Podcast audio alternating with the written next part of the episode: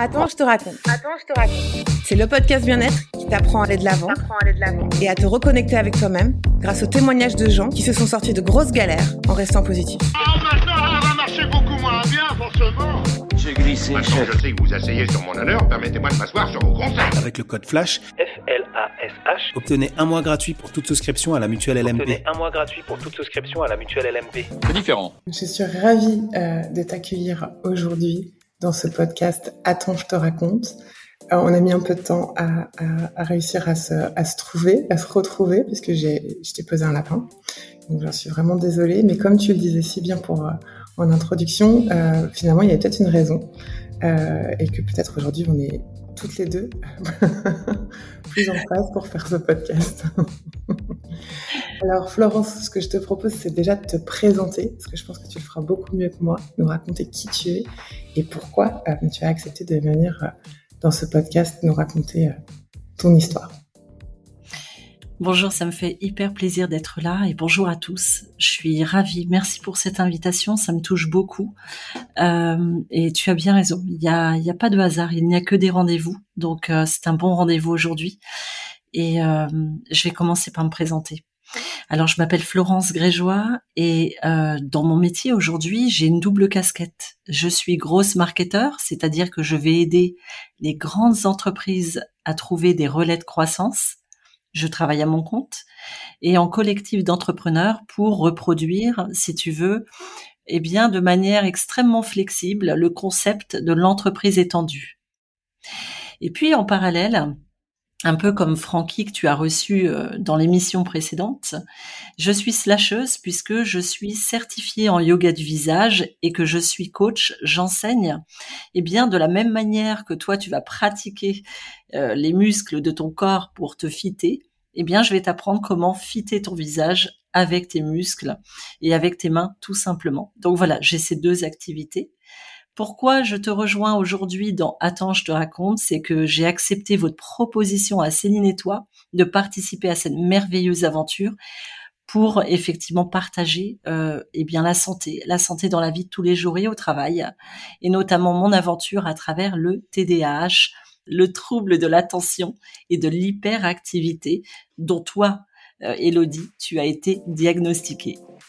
Exactement, on a ce point commun et euh, pour revenir rapidement sur euh, ta, ta, ton métier de slasheuse, la, la, la- le yoga du visage m'intéresse particulièrement parce que j'ai eu un accident et depuis, tu sais, j'ai mal au visage. Et donc je me suis dit, il faut que je parle à Florence pour savoir peut déjà être crispé du visage, parce que tu, te réveilles pas mal, et est-ce que le yoga peut faire quelque chose Donc ça, je garde ma, ma question pour la fin, parce que je pense que tu vas nous faire partager un petit moment sympa euh, là-dessus. Euh, mais euh, ça m'intéresse beaucoup. Donc tu vois, on a beaucoup de points communs, beaucoup de choses euh, qui nous, euh, qui nous font qu'on peut se rencontrer et qu'on va avoir un super échange aujourd'hui.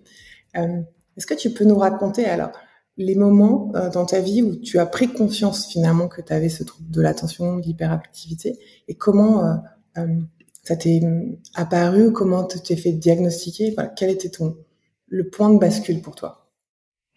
Alors écoute, tu sais quoi, on a un énième point commun, toi et moi, parce que j'ai été diagnostiquée sur le tard à 40 ans, de la même manière.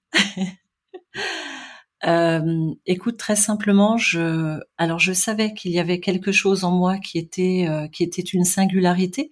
Je me suis toujours sentie très différente depuis toute petite, et je voyais bien qu'il y avait des fonctionnements qui étaient, euh, si tu veux, euh, euh, je dirais euh, hétérogènes, puisqu'il y a des moments où je pouvais être capable d'une hyper concentration et d'une productivité assez incroyable, et d'autres où ça patinait totalement. Et d'ailleurs, je t'avoue que euh, si je ne mettais pas en place certaines stratégies, il arrivait que dans mon travail, on me parle et on m'appelle Dory parce que j'oubliais des détails ou que je les entendais pas.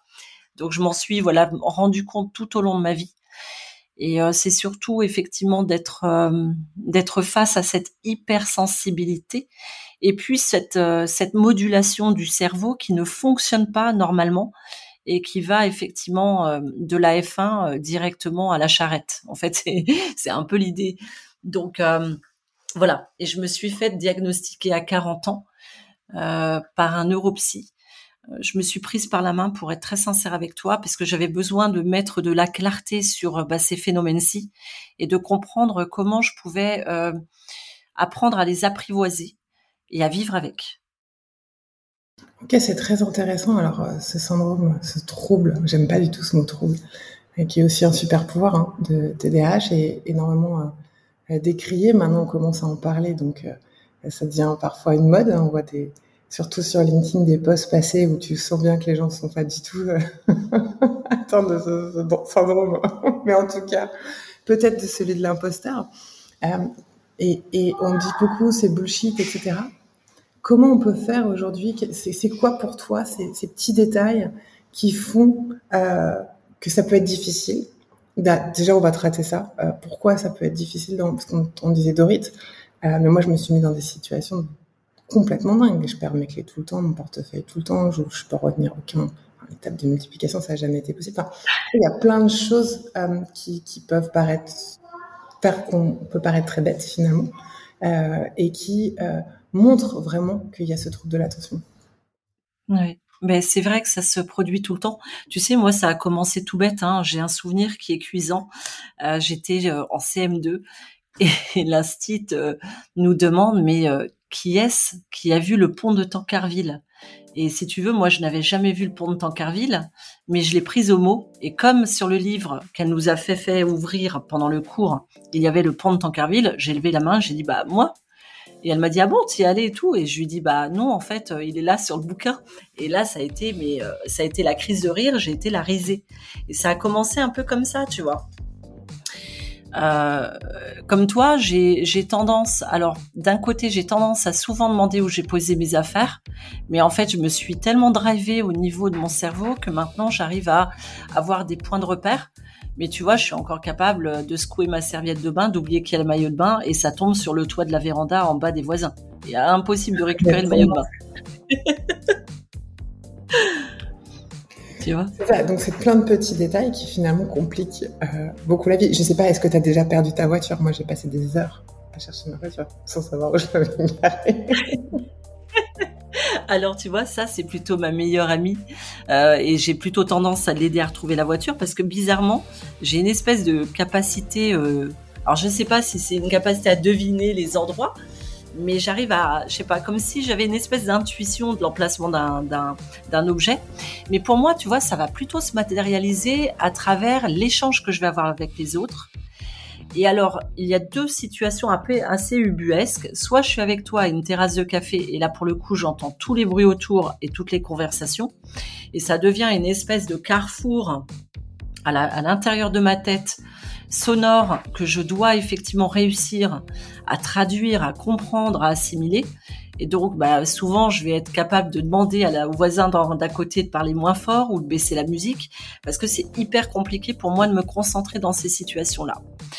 Et la deuxième situation qui souvent se répète, c'est que si on échange toi et moi et que tu me donnes une foule énorme de détails, eh ben je vais euh, je vais lâcher. C'est trop de détails. Donc ce que je vais faire, c'est que je vais prendre des notes ou alors si je peux pas prendre des notes, pardon pour les personnes qui ont été déjà dans cette situation en face de moi, mais je décroche et je raccroche sur la dernière phrase et normalement ni vu ni connu, tu n'as pas vu que j'avais décroché, mais, j'ai compris le sens global de ton échange. Et alors, ce point-là, il est super important parce qu'effectivement, alors moi, on me disait beaucoup que c'est pas tant le nombre de détails, c'est si ça m'intéresse pas, je décroche. C'est ça. C'est pas moi qui décide si ça m'intéresse ou pas. C'est mon cerveau. Donc, des fois, il y a des trucs, je me dis, waouh, c'est passionnant, j'aimerais vraiment comprendre ça, machin, etc. Et arrive la fin de la formation, arrive la fin du brief, et je n'ai rien écouté. C'est assez, euh, et je me rends compte, et je m'en veux, en plus. Je me rappelle d'engueulades que j'avais au tout début avec mon mari. On allait voir des musées, il me disait, quelle toile t'as aimé? Je fais, merde, quelle toile on a vu? Il s'appelle comment? Ou les films. Il me dit, t'as vu ce film? je fais oui. Et il me dit, ça parle de quoi? Je fais, euh, j'en sais et donc, c'est plein de petits moments comme ça, mais qui peuvent euh, créer des difficultés, mais qui créent aussi, effectivement, comme tu le disais, des sortes de tactiques du cerveau pour euh, qui se met tout le temps en difficulté et finalement en danger, pour rattraper un peu tout et n'importe quoi. C'est-à-dire que dans n'importe quelle situation, finalement, on, on, est un peu problème solver parce qu'on sait faire avec moins d'infos que les autres. Est-ce que tu as cette Oui, Alors moi, j'ai un peu cette impression-là pour tout te dire. Déjà, la première chose, ce que tu dis a, beaucoup de sens pour moi parce que euh, ce que j'ai compris, et ça je l'ai vu en écoutant un contenu du docteur Jean-Baptiste Alexanian, c'est que il y a en fait une mauvaise régulation entre guillemets de la dopamine chez les personnes qui sont atteintes de TDAH. Et donc forcément, tu se met en place quand tu t'ennuies, quand ça te barbe, le verrou dopaminergique. Et ça, ça explique ta situation quand tu vas au cinéma, quand tu écoutes une conversation où très sincèrement, euh, t'accroches pas plus, ou même pire, un job, un job où vite t'as fait le tour, parce que justement, comme tu le dis, euh, tu vas quand même aller très très vite. Donc tu vas vite comprendre les composantes du job et, euh, et tu as une vue d'ensemble et des connexions qui se font aussi de manière très très rapide. Donc oui, l'ennui va se produire dans pas mal de contextes et ça reste un peu ennuyeux si c'est par exemple un job, tu vois. Donc je te comprends totalement. sur le job, est-ce que tu as pu euh, rester en, dans un job salarié? Parce que moi, j'ai jamais pu. C'est tout de suite très très ennuyeux. Ah bah, je te rejoins à 1000% parce que euh, j'ai quitté le salariat il y a à peu près deux ans et demi, trois ans. Et pour moi, c'était compliqué. Euh, déjà, on avait beaucoup de mal à, comprendre, et c'est normal. Hein, je me mets à la place des employeurs. C'est qu'on a tous en fait des modes opératoires. On a, on a, si tu veux, cette cette horloge euh, cette horloge qui fait que tu as des chronotypes et tu as des chronotypes qui vont être plus du matin, de l'après-midi ou du soir. Et il s'avère que moi, pendant, pendant un temps, j'étais beaucoup du chronotype du soir. Donc, j'arrivais plus tard que les autres. Les autres pensaient qu'il y avait un traitement de faveur me concernant, alors que je te dis pas, je fait derrière jusqu'à minuit. Mais en fait, j'étais beaucoup plus productive comme ça. Et en fait, j'arrivais à délivrer énormément dans un dans un délai hyper court. Et donc, c'était compliqué parce que du coup, on comprenait pas ce fonctionnement-là. Et, euh, et moi, d'ailleurs, à cette époque-là, je, mettais pas de mots sur euh, sur mon sur mon entre sur le, le fameux euh, syndrome du TDAH. Et euh, ça m'a valu pas mal de problèmes. Donc je me suis retrouvée très serrée dans le cadre professionnel. J'avais besoin d'énormément de liberté et en même temps de confiance pour justement exploiter tous mes potentiels et mes capacités. Je les ai pas retrouvés. Et comme toi, effectivement, euh, le milieu du salariat était plutôt compliqué. Euh, il y avait pas, il y avait trop de cadres, trop de cadres et, ça ne fonctionne pas. Ça fonctionne pas. Et est-ce que c'était difficile aussi de gérer tout ce qui est cette toute la partie autorité, euh, management oui, alors là oui, complètement. Si euh, j'avais un manager en qui j'avais une totale confiance et surtout beaucoup d'admiration intellectuelle, ça se passait hyper bien. Mais dès lors que je me retrouvais avec quelqu'un avec qui ça fitait pas forcément ou qu'il y avait des incongruences, l'incongruence est quelque chose qui me fait beaucoup réagir. Eh ben je pointais très très vite l'incongruence et finalement, bah, on se rendait compte que ça que ça collait pas, tu vois. Donc euh, non, le milieu du salariat m'a apporté beaucoup de structures que j'ai embarquées dans ma vie d'entrepreneur. Mais en tout cas, dans l'absolu, on était, euh, il y a encore euh, 3-4 ans avant les fameux confinements, on n'était pas en conscience de euh, la valeur ajoutée du travail hybride.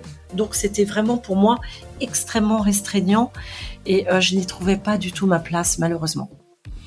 Et ça, c'est le vrai enjeu des entreprises.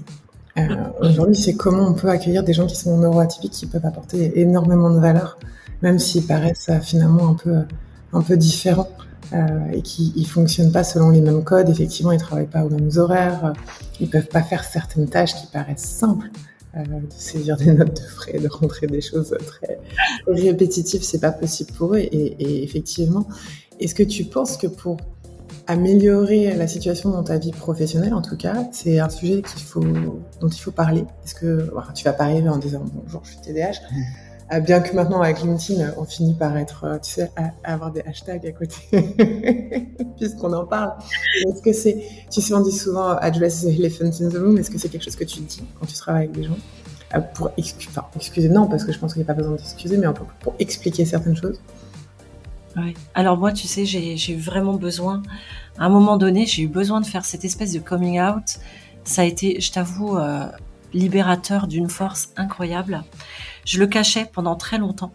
Et en fait, souvent, tu sais, je me retrouvais dans des conversations et parce que les idées fusaient, fusaient, fusaient, je voyais la tête des personnes en face de moi et je culpabilisais. C'était un truc incroyable. Et souvent, je répétais la même phrase et je le fais d'ailleurs encore aujourd'hui. Hein. Euh, est-ce que ce que je te dis euh, a du sens? Est-ce que ça te paraît clair? Et du coup, je posais sans arrêt la question. Et je t'avoue, il y a, il y a à peu près euh, deux mois, j'ai senti pousser une impulsion en moi qui était d'en parler et de et de parler et de publier un post dessus. Et ça m'a libérée euh, dans mes collaborations, dans euh, le travail avec mes clients, puisque j'ai plusieurs clients. Et, euh, et, notamment un client qui, pour le coup, prend très en compte les atypismes en général.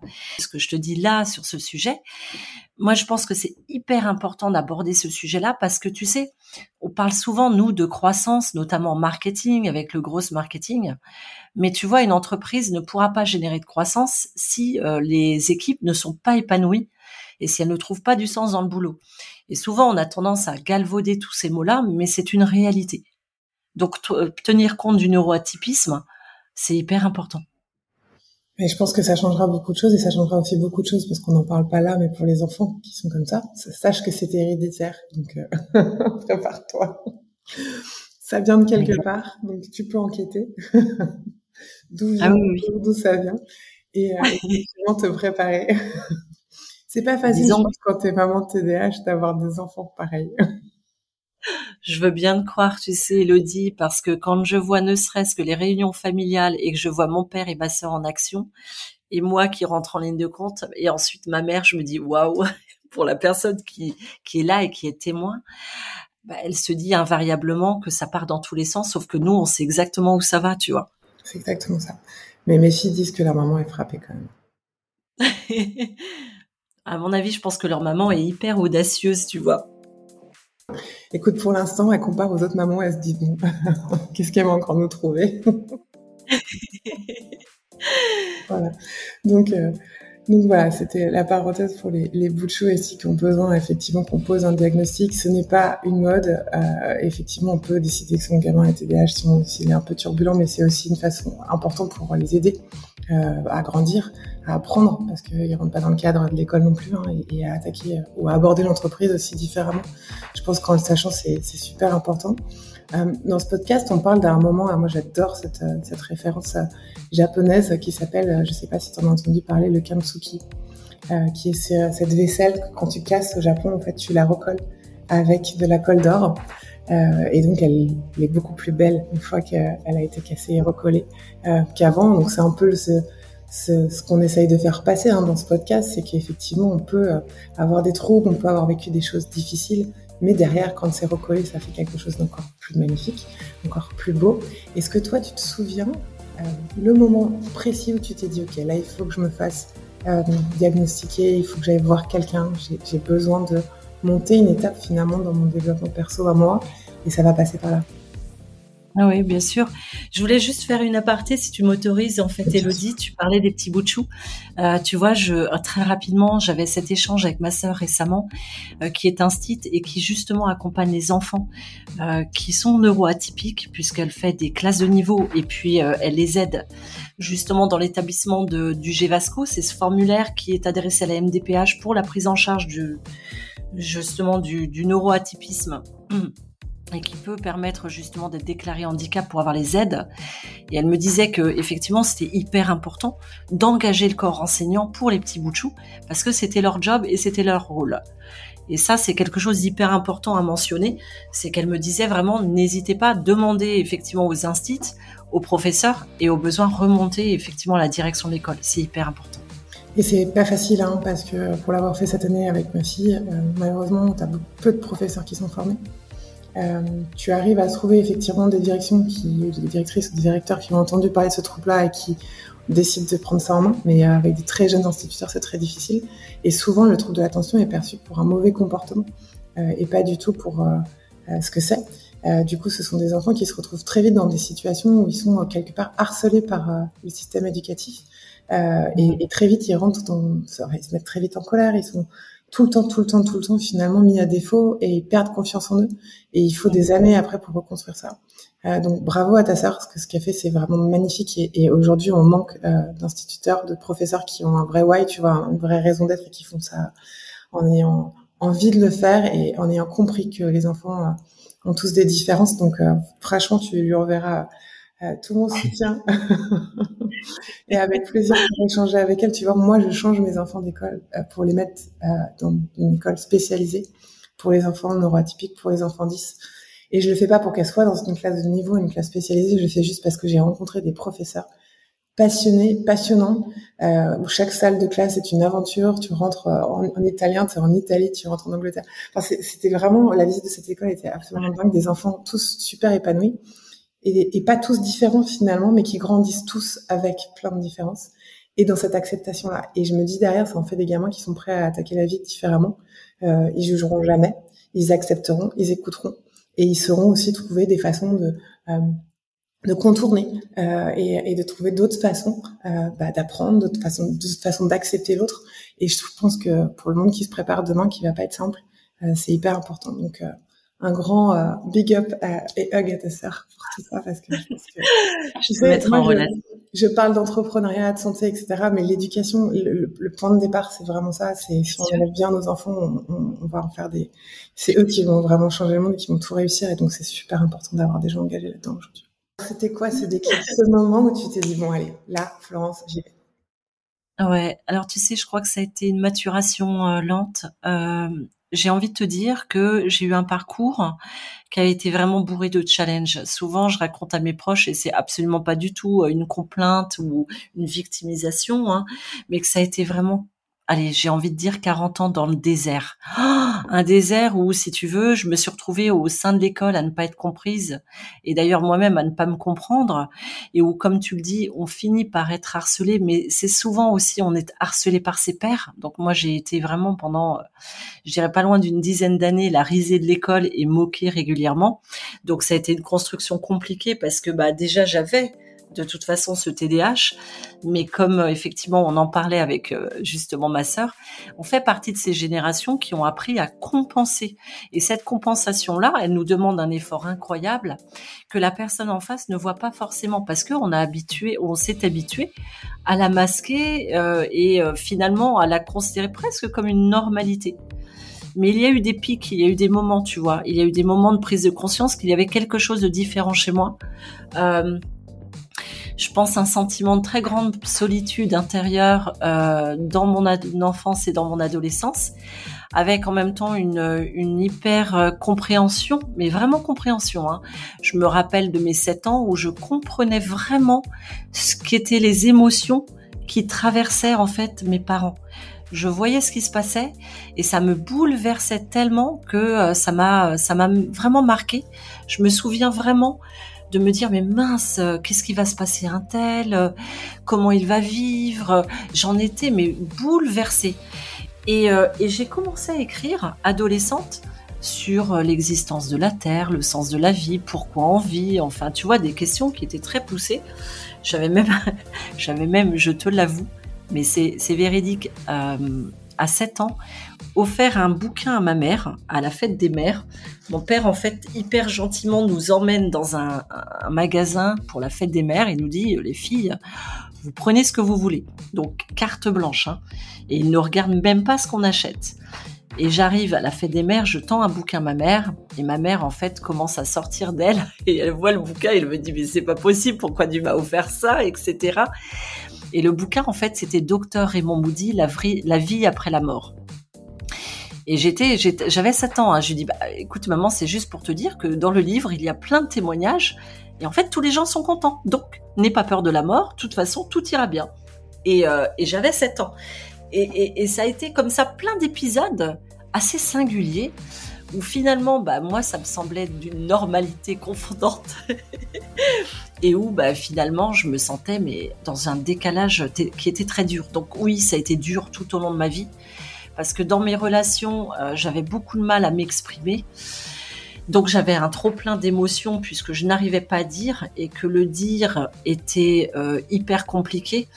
Donc euh, voilà, j'ai mis du temps à apprendre vraiment à parler, à exprimer les émotions, à avoir des gestes sociaux qui tenaient compte de l'autre. Et en fait, pour tout avouer, à travers une enfance et une adolescence qui ont été très challengeants, où il y a eu beaucoup de solitude, beaucoup de, de moqueries, de harcèlement, et puis aussi beaucoup d'émotions d'adultes qui m'ont beaucoup touché intérieurement, j'avais beaucoup de mal à trouver ma place. Je n'avais pas pu construire ma confiance en moi.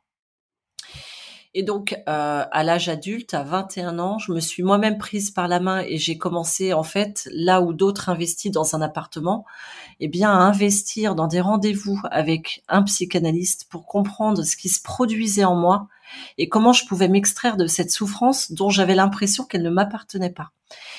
Et en parallèle de quoi, je fais la rencontre d'une de, mes très bonnes amies, qui est une comme une sœur et qui s'appelle Lucia, et qui va en fait finalement euh, jouer un rôle aussi de tierce parent et qui va m'expliquer comment je peux parler aux autres, comment je peux les comprendre, comment je peux me positionner dans la vie, et qui va en fait me donner toutes ces clés là qui me manquaient terriblement, comme si tu veux, des traducteurs qui me permettront d'évoluer dans la vie.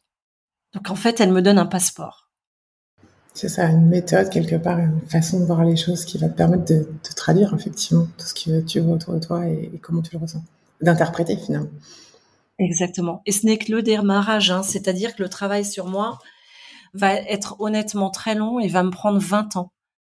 20 ans où euh, il y a eu des moments où je me suis dit c'est pas possible, je ne m'en sortirai pas c'est pas possible, je n'arriverai pas à construire comme j'ai envie de construire. Parce que ça avait eu un impact tellement fort que j'ai dû passer ces phases-là de vie avec, si tu veux, euh, et heureusement que j'avais ça, c'est que j'avais ce chemin de foi intérieur qui me permettait de me dire, ça ira bien. Mais ça a été difficile parce que je me disais, mais quand est-ce que je vais pouvoir vivre cette sérénité à laquelle j'aspire? Comment je vais pouvoir construire une vie équilibrée et équilibrante? Et en fait, je voyais les trains passer autour de moi et je me disais, mais tu taffes, tu taffes, tu taffes, mais ben, toi, euh, quand est-ce que les choses vont se produire? Et ça a été voilà une accumulation. Euh, il y a eu des pics approchés, euh, approchant à la, de la quarantaine. Eh ben, écoute, je me rends compte qu'il y a quand même des phases d'hypersensibilité qui sont toujours là et constantes, que J'arrive pas forcément à trouver un épanouissement profond dans un travail de salarié. À cette période, en plus, je suis, euh, je te l'avoue, euh, c'est un peu le, melting pot, mais j'ai aussi une adénomiose, une endométriose, et je vais franchir le cap du deuil de la maternité. Et ça, pour le coup, ça a été pareil, un espèce d'explosif. Et tout ça confondu, je me suis dit, bah, il n'y a pas à tortiller, il va falloir que je me fasse diagnostiquer, que je fasse quelque chose pour comprendre. Et ça, ça a été euh, mais salutaire. Ça m'a ça m'a libéré réellement. Comme un non-dit qui finalement avait des mots enfin posés. Tu sais qu'on a aussi ce point commun, c'est que moi le diagnostic est venu euh, parce que maman est décédée.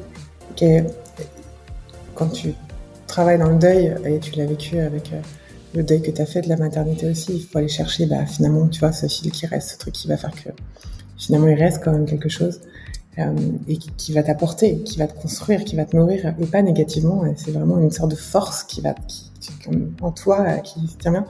Et, ma mère a, tout donné pour me faire travailler, gamine, tu sais, parce que je rentrais pas dans les cases, j'apprenais rien, c'était horrible pour elle.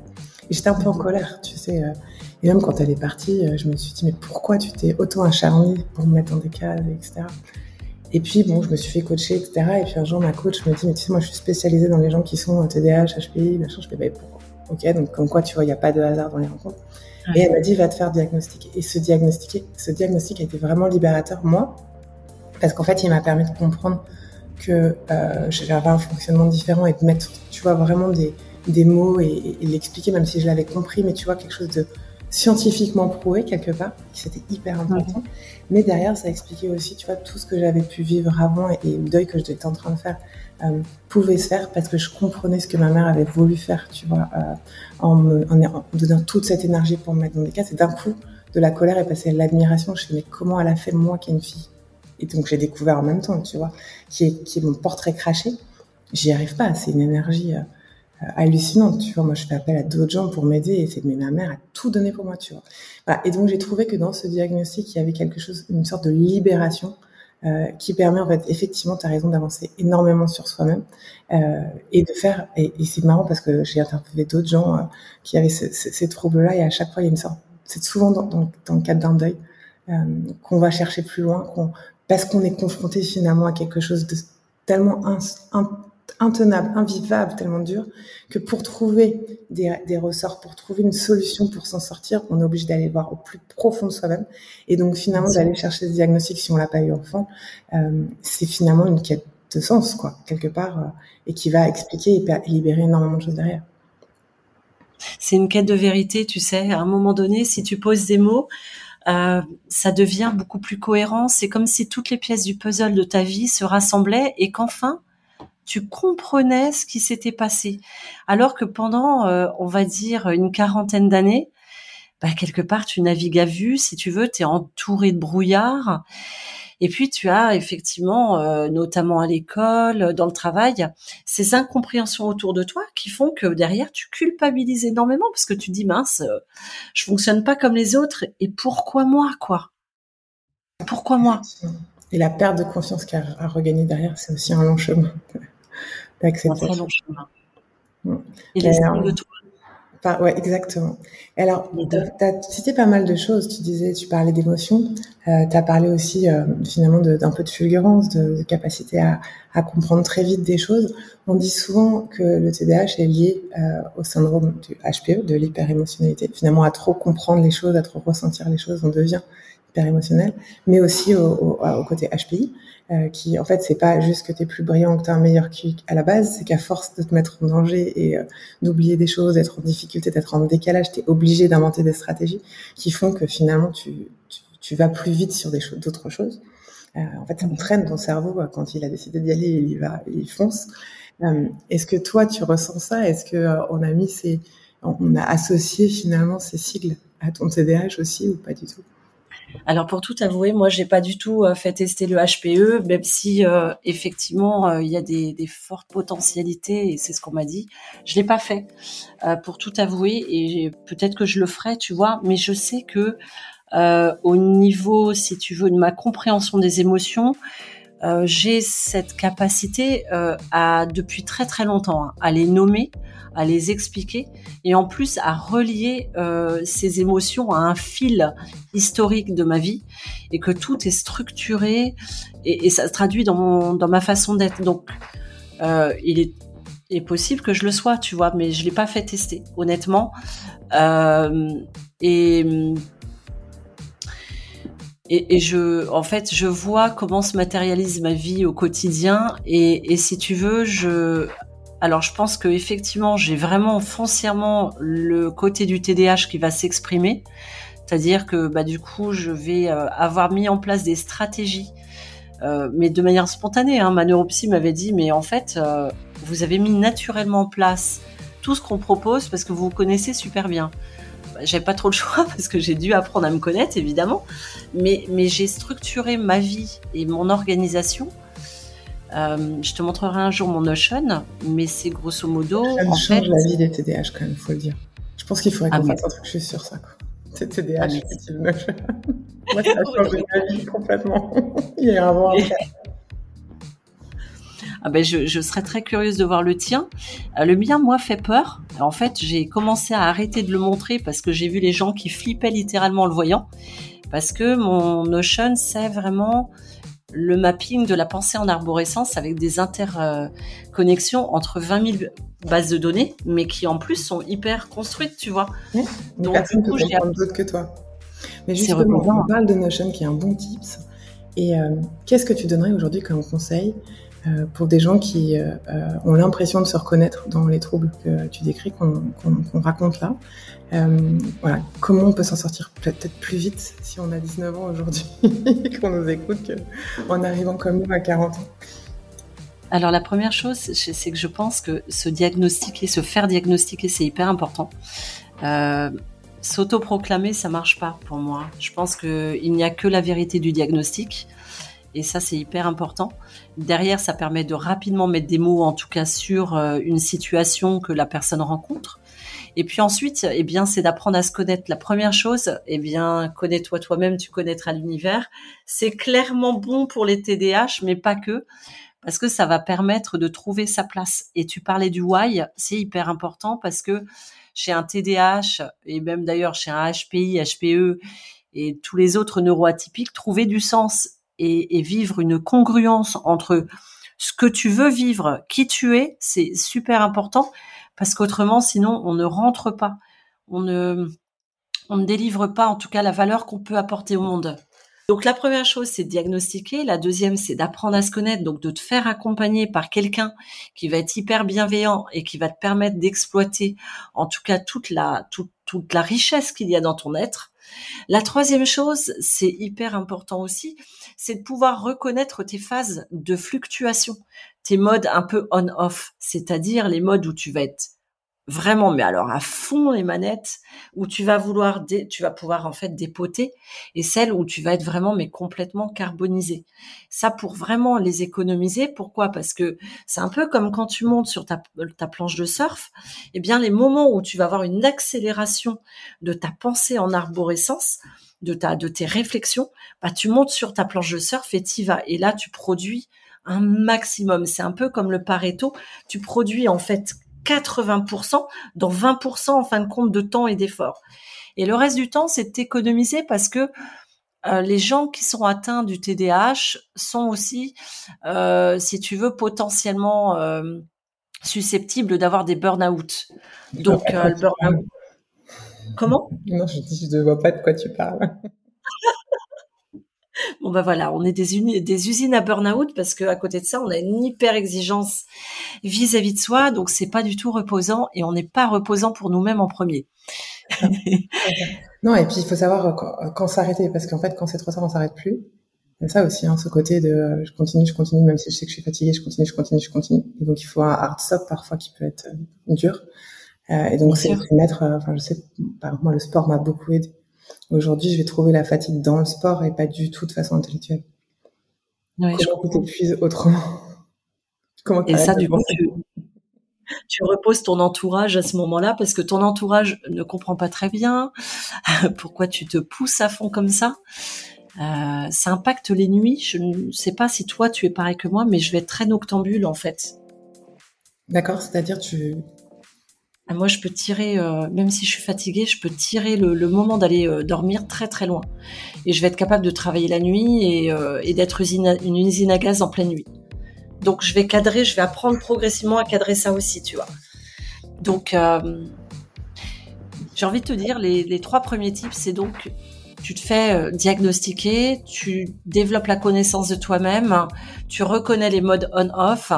Et ensuite, ce qui est hyper important aussi, c'est que tu peux structurer ton temps avec des phases de deep, euh, de deep work. Le fait de pouvoir rentrer dans une concentration profonde, à partir du moment où le verrou dopaminergique a été levé, eh ben en fait, ces phases de deep work vont te permettre de produire énormément. C'est pareil, tu vas pouvoir exploiter ton temps au maximum parce que chez un TDAH, eh bien, euh, et ça vaut pour le travail de salarié ou même d'indépendant, être euh, interrompu dans son travail, c'est physiquement douloureux.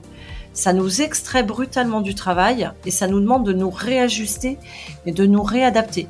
Donc le temps perdu à se reconcentrer est déjà normalement important chez une personne neurotypique, mais chez un TDAH, ça va être plus important. C'est super important de cadrer l'agenda. Effectivement, et, souvent on dit qu'il faut faire des pauses euh, régulières aux gens euh, qui travaillent normalement. Et pour quelqu'un qui, qui, qui, est dans le flow, qui est TDAH, c'est surtout pas s'arrêter parce que sinon, c'est déjà s'arrêter, c'est long parce qu'il faut une phase d'effectivement, tu dis, de décélération qui peut être violente. Et après repartir, c'est encore plus long parce que bah, finalement, on se fatigue dans ces pauses, d'accélérer, accélérer euh, pour se remettre. Et on appelle ça le flow aussi, je crois, hein, ce que tu appelles le dit oui. Oui, mais totalement. Est-ce qu'il y a des livres euh, ou des podcasts Est-ce qu'il y a des choses qui t'ont aidé, qui t'ont fait avancer, euh, que tu pourrais nous partager? Alors moi, tu sais, ce qui m'a vraiment aidé, c'était euh, de reconsulter le site de TDH France Euh, tu as hyper super, donc c'est pareil, c'est TDH France aussi. Les comment, les ouvrages de Monique de Kermadec, ça m'a bien aidé aussi. Euh, et ensuite, effectivement, les témoignages que l'on peut lire. Je me suis renseignée en écoutant les témoignages que l'on pouvait entendre, notamment bah, tout simplement sur YouTube. Et puis, j'ai la chance d'avoir effectivement un entourage eh bien neuroatypique puisque j'ai quand même une petite colonie de neuroatypiques autour. Donc c'est aussi la possibilité d'échanger avec d'autres personnes euh, et notamment même avec d'ailleurs ma sœur en premier lieu évidemment, mais mes amis puisque j'ai quelques euh, autour de moi j'ai des euh, THPI, des HPE, des multidis, des TDAH et en fait tu te rends compte au fur et à mesure c'est que finalement il n'y a pas de hasard euh, et c'est pas choisi, mais finalement tu finis par te côtoyer euh, un peu entre neuroatypiques parce qu'il se fait de manière totalement implicite une compréhension mutuelle euh, que d'autres personnes en fait auraient du mal à avoir et ce n'est pas du tout un jugement, hein, mais c'est que par moment on a un fonctionnement tellement singulier que ça peut être déstabilisant pour un autre. Ah, tout à fait, tu as complètement raison. Bah, écoute, merci beaucoup pour tout ce témoignage, tout ce que tu nous as apporté, c'était vraiment passionnant. Même moi, j'ai appris des choses, tu vois, alors que pourtant j'avais l'impression d'être euh, bien documentée. Donc merci beaucoup, Florence. Merci beaucoup, sincèrement, de ta participation, de cet échange. Tu vois, c'était euh, finalement une conversation euh, entre copines plus qu'un gros stress et un gros enjeu. donc moi, je suis vraiment, vraiment ravie. Et, et j'espère que tu as passé aussi un bon moment et qu'on va pouvoir nous se réécouter et, que beaucoup, vous serez très nombreux à nous écouter aussi à, découvrir l'histoire euh, de Florence et ce tips du face yoga qui, je pense, devrait plaire à beaucoup de monde. Merci Elodie, tu sais, c'était euh, pour moi une super aventure. J'ai été ravie d'échanger avec toi. J'ai vraiment pas vu le temps passer. Euh, merci à Céline aussi parce qu'elle a été quand même l'orchestre, euh, l'instigatrice de ce rendez-vous exceptionnel. Et puis je voulais te dire une dernière chose pour conclure. Euh, avec Francky que tu as invité dans ta dernière, dans ton dernier épisode, eh bien on propose des sessions régulièrement en live sur LinkedIn de méditation et de yoga du visage. Donc on a choisi d'associer ces deux pratiques-là puisque tu as d'un côté la méditation qui te permet de trouver effectivement une détente et une sérénité, et puis la détente permet de maximiser les résultats du yoga du visage. Donc la rencontre était une rencontre d'évidence. Super. Eh ben, écoute, tu vois comme quoi il y a des choses qui sont qui se font parce qu'elles doivent se faire et c'est plutôt chouette. Est-ce que euh, on essaye de faire, tu sais, une petite signature pour le teaser du podcast avant est-ce que tu arriverais à compléter la phrase Attends, je te raconte, c'est bon pour la santé en mettant quelque chose après Attends, je te raconte Attends, je te raconte, c'est bon pour la santé d'être bien avec toi-même et de savoir bien t'aimer parce que forcément, c'est un impact sur toutes les cellules de ton corps et c'est un impact aussi sur ton, tes échanges relationnels autour de toi. Attends, je te raconte est un podcast rendu possible par la mutuelle LMP. Si vous avez aimé, c'est fin, c'est très fin, ça se mange sans fin. Abonnez-vous, likez, partagez. Et n'oubliez pas, Attends, je te raconte, c'est bon pour la santé. Surtout quand elle est mauvaise.